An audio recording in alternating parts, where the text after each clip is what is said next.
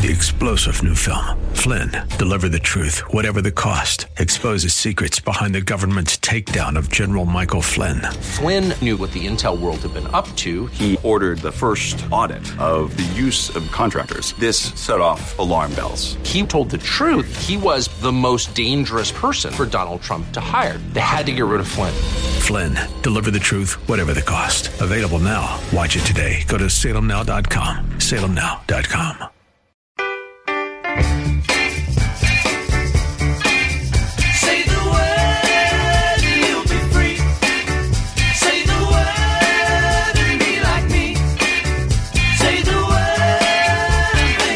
Earnestly seek to commend yourself to God as an approved worker who has nothing to be ashamed of, handling the word of truth with precision. We're glad you're joining us for today's program, A Word from the Word, with your host, Pastor Tom, who will unpack for us the richness and beauty of the Bible's original languages as they bear on key words and concepts from both Testaments. Our hope is that your walk with God will be strengthened and deepened, and both your understanding and application of God's Word will be enriched, and you'll be drawn to love it more and more each day. And now, here's Pastor Tom. Hello, friends. Thanks for joining me on A Word from the Word. Well, this week signals the home stretch of our prequel miniseries since the Advent Christmas season is about to burst on the scene come December 3rd. It's been a great ride so far, hasn't it? Have you come through November unscathed? Have you been able to ward off the commercialized and merchandised version? The fake news version, as I call it? And friends, I'm certainly not suggesting you don't buy any gifts, only that you exercise care in keeping yourselves from being plagued by and sucked into the commercial game that's played out each year around this time. Today we'll close out this prequel miniseries, Something New is Brewing on Planet Earth, with Part E, which I'm calling Christmas, God's Search and Rescue Operation. During this November stretch, friends, we've been sitting in the audience, so to speak, watching as a variety of actors and actresses have stepped onto the stage of the great and wonderful drama we've come to cherish as the Christmas story. We've observed the responses of key characters and participants in this Christmas drama. One unlikely actor who is not usually included in the cast is our beloved Apostle Paul. So, friends, after our introduction to the Word concept of Advent, in Part B, we zoomed in on how that first Christmas profoundly affected Paul. He called himself a Pharisee and a Hebrew of Hebrews, and even referred to his zealous commitment to the ancestral traditions of his Jewish religion in Philippians 3 6. As for legalistic righteousness, faultless. Yet the entrance into the world of this babe of Bethlehem as the Messiah and Savior of Jews and Gentiles revolutionized and overhauled his entire life. You see, something new was brewing on planet Earth. This new thing that God was doing had such a penetrating effect on Paul that we could easily nickname him the ambassador of newness. Paul realized that the first Christmas signaled a season of newness, yet his specific contribution to the Christmas script is amazingly just two sentences found in his Galatian letter, one a concise doxology and the other a crucial declaration. In Galatians 1 3 through 5, he says, Grace and peace to you from God our Father and the Lord Jesus Christ, who gave himself for our sins to rescue us from the present evil age, according to the will of our God and Father, to whom be glory forever and ever. Amen. And in Galatians 4 4 and 5, he says, But when the fullness of time had come, God sent his Son, born of a woman, born under law, to redeem those under law, that we might receive the full rights as sons. In part C, Luke was our script writer and casting director, and we were made privy to the angel Gabriel's first contact with Zechariah and Elizabeth, and later with Joseph and Mary. From these two couples, we compared and contrasted their responses to something new that was brewing on planet Earth. In Part D, through Matthew's writing and directing, we were treated to the ultimate star, Trek. On Matthew's stage, our playbill described the wise men and Herod and also gave us a glimpse of the Jewish religious leaders, highlighting their responses to something new brewing on planet Earth. Thus far, friends, in each installment in this November series, in one way or another, we've accentuated the newness aspect of the Christmas drama, and particularly for those who were the very first recipients of the message, the message that signaled something new was brewing on planet Earth.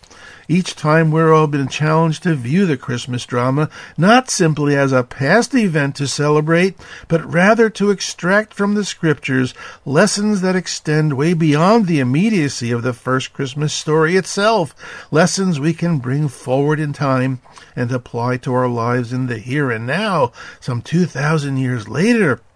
Lessons that include recognizing that we now have new life in Christ, and Christmas should remind us that we are celebrating, among other things, this newness, and recognizing that the actors and actresses in the original drama were real people. Movies and paintings, unfortunately, often glamorize these characters. They're sometimes portrayed as people walking around with glowing dishes on their heads, or their bodies radiating with a halo around them. But they were real people with real faith, each on their own spiritual journey each wrestling with God's plan and God's will in their lives, each confronted with something new that was brewing on planet Earth, each responding in their own way. Friends, do we recognize that in each of our lives, God is constantly working, ending old things and beginning new things, trying to nudge us gently to put to death old ways and be open to the renewing of our minds, and in so doing, being open to spiritual transformation and growth? I'm convinced God is definitely not into same old, same old. God is not into dead routines. Recall 2 Corinthians 5:17. If anyone is in Christ, he is a new creation. The old has gone, the new has come. The following quote is a zinger every time I hear it. The difference between tradition and traditionalism is tradition is the living faith of those now dead.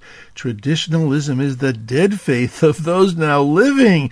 Ooh, friends, 2024 is almost here. The message of Advent and Christmas is one of expectation, anticipation, longing, and fulfillment.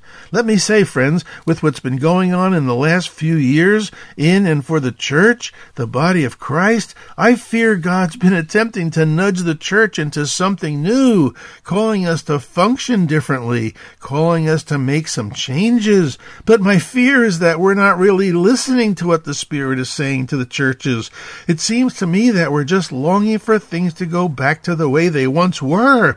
After all, isn't that where we're most comfortable? Where we feel more safe? Well, shame on us. Change is too unsettling, too disrupting. Friends, some essential questions Advent cries out to ask are Are we responding like Joseph? Remember, Joseph was the one who accepted new direction, new leading from God. Joseph's response to the new move of God in his life is recorded in Matthew 124. And Joseph arose from his sleep and did as the angel commanded him, and took Mary as his wife. Are we responding like the chief priests? Remember, they were indifferent to new direction, new leading, a new move of God. Their non response is found in Matthew 2 3 through 6 when they quoted Micah 5 2, but didn't go to see the newborn king. Or are we responding like Herod? Remember, Herod rebelled against and rejected the new move of God. Herod's response to God's new move is found in Matthew 2:16. When Herod realized that he had been outwitted by the Magi, he was furious and gave orders to kill all the boys in Bethlehem and its vicinity who were two years old and under, in accordance with the time he had learned from the Magi. Are we as paranoid and insecure as Herod? Do we lack faith and vision to see a move of God when it comes? Must we have control over the church when Jesus said, I will build my church?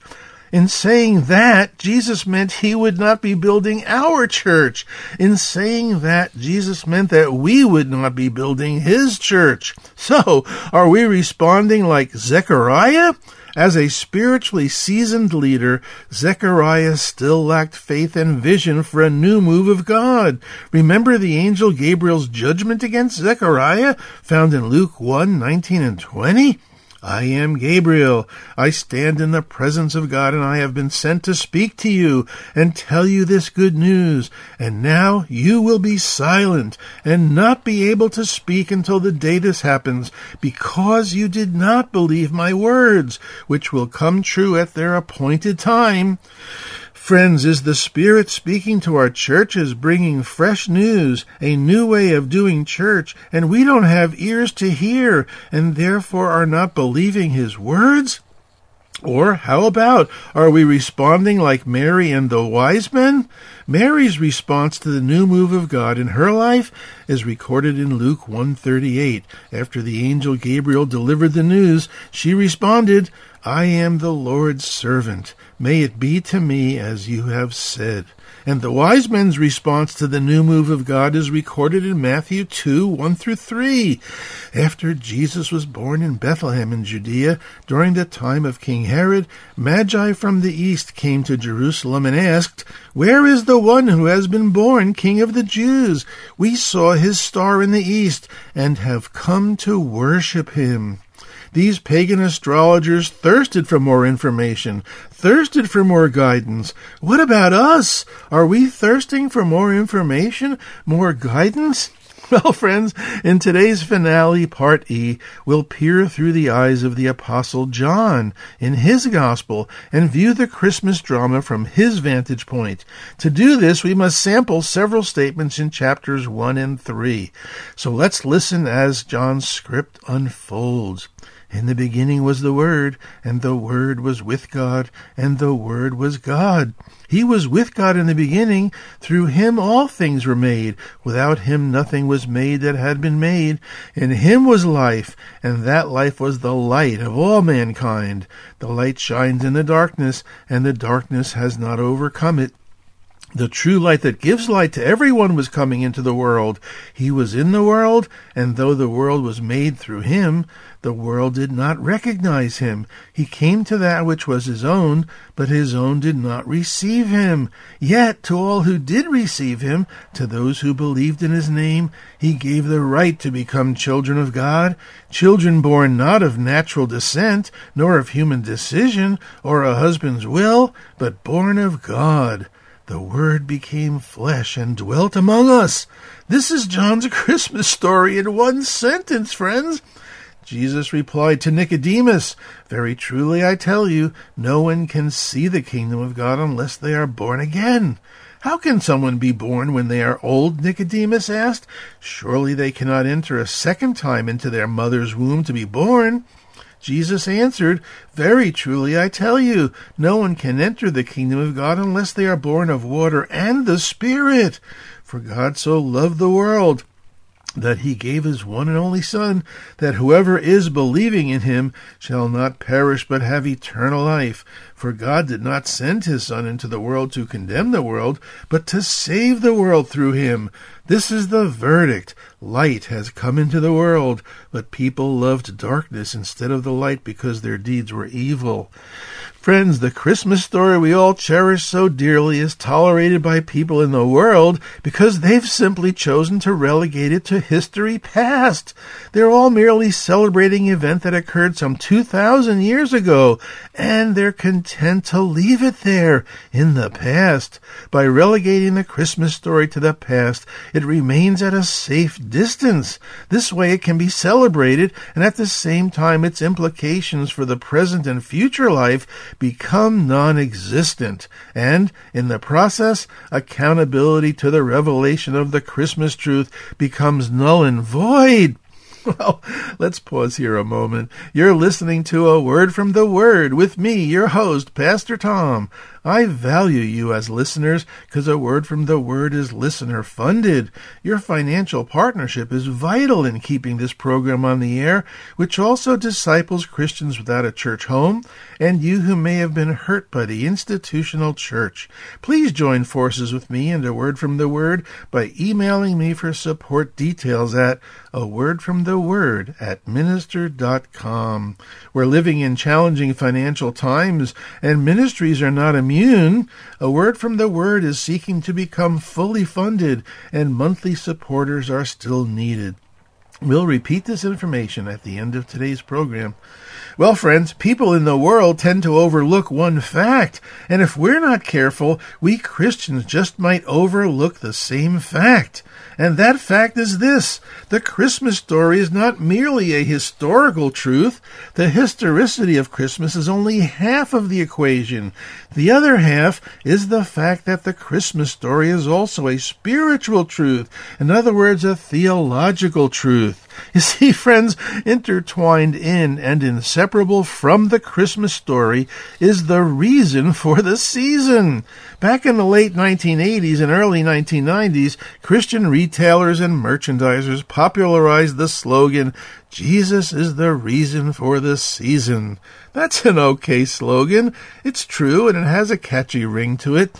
But there is a more important truth that is somewhat obscured by that slogan, so overlooked by those mainstream secular Christmas carols. So I'll submit to you that sin is the reason for the season. What, Pastor Tom?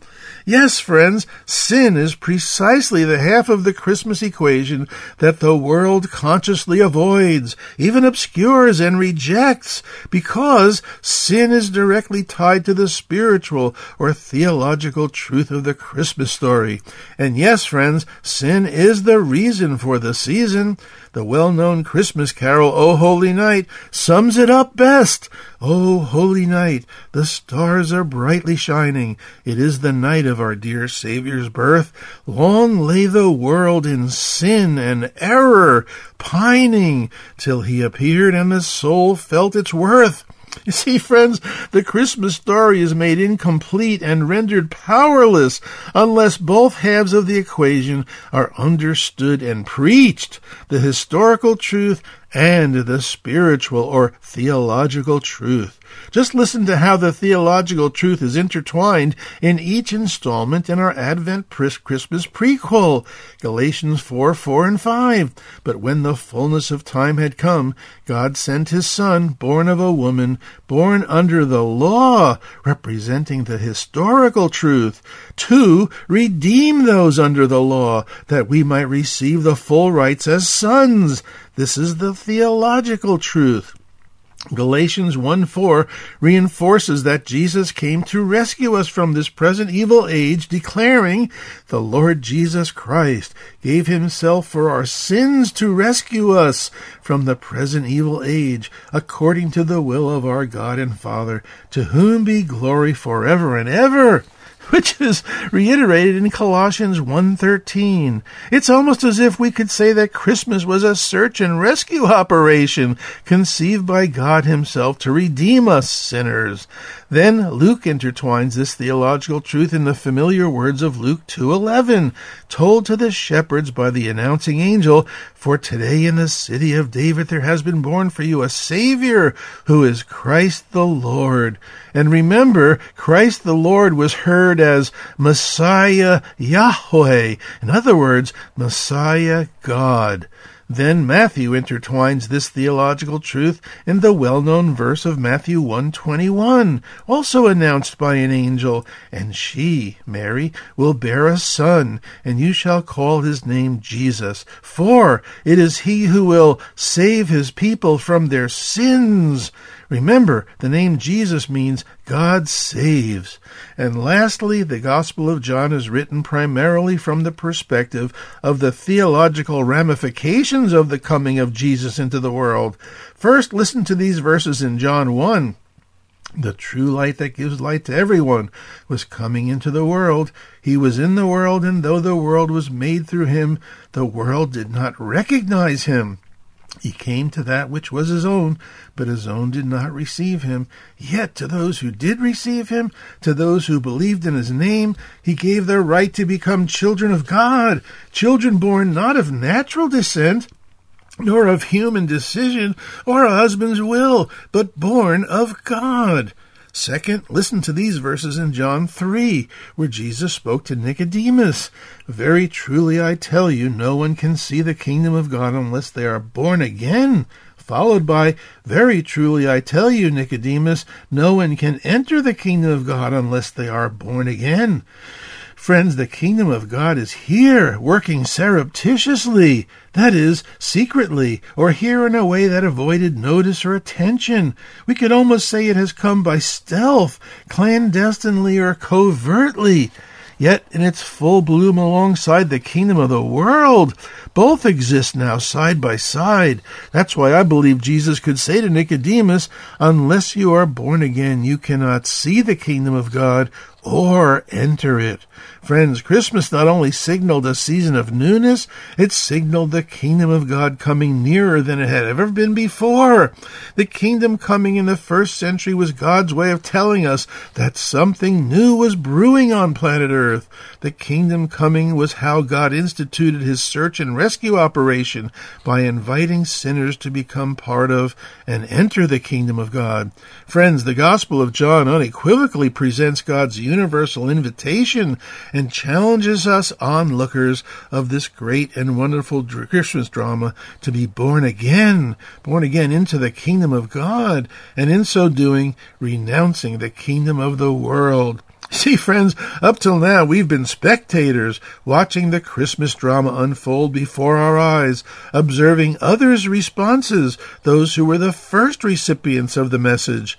In this November prequel, the challenge has been to bring the Christmas story's lessons forward in time and apply them to our lives right here, right now. But to do that, we must preserve the theological half of the equation so it's not torn away.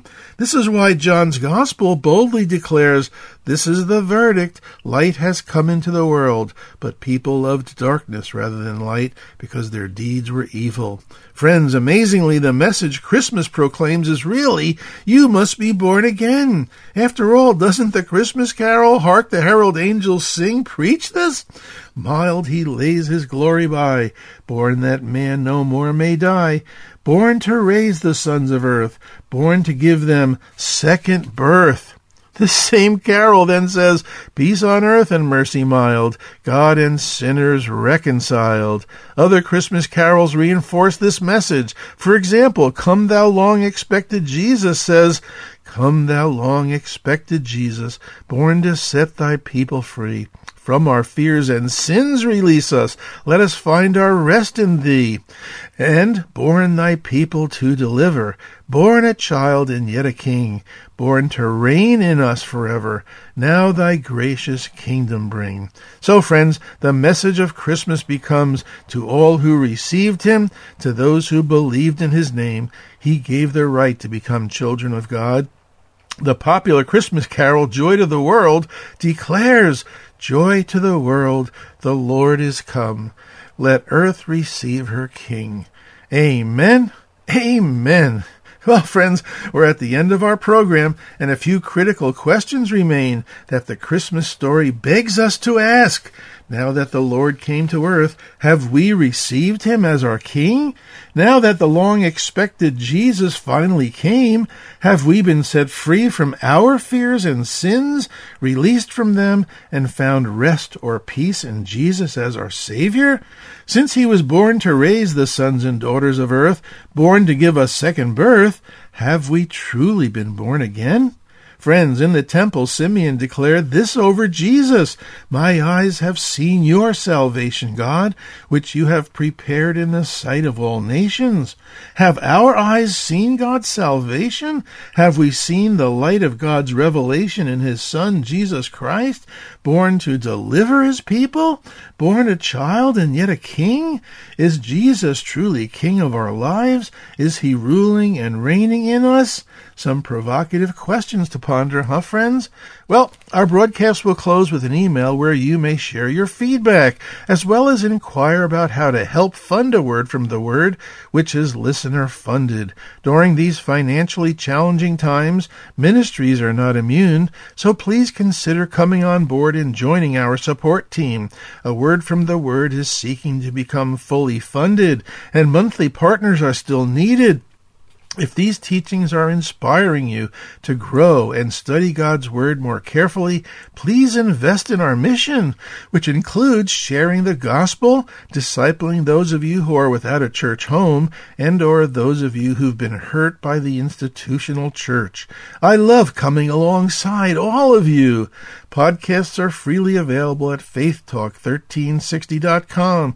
Just search the menu for local program podcasts or go to Spotify or Apple Podcasts. And thanks to my friends and partners at christianbody.net, a word from the word is broadcast in over 70 countries. We desire to end this year in the black, so please consider a one-time contribution or become a monthly partner before 2023 closes out. Well, thanks for listening today, friends, and remember, Jesus loves you. I'm Pastor Tom with a word from the Word. Friends, if you would like to let Pastor Tom know what this program has meant to you, email him at a word from the word at minister.com. That's a word from the word at minister.com.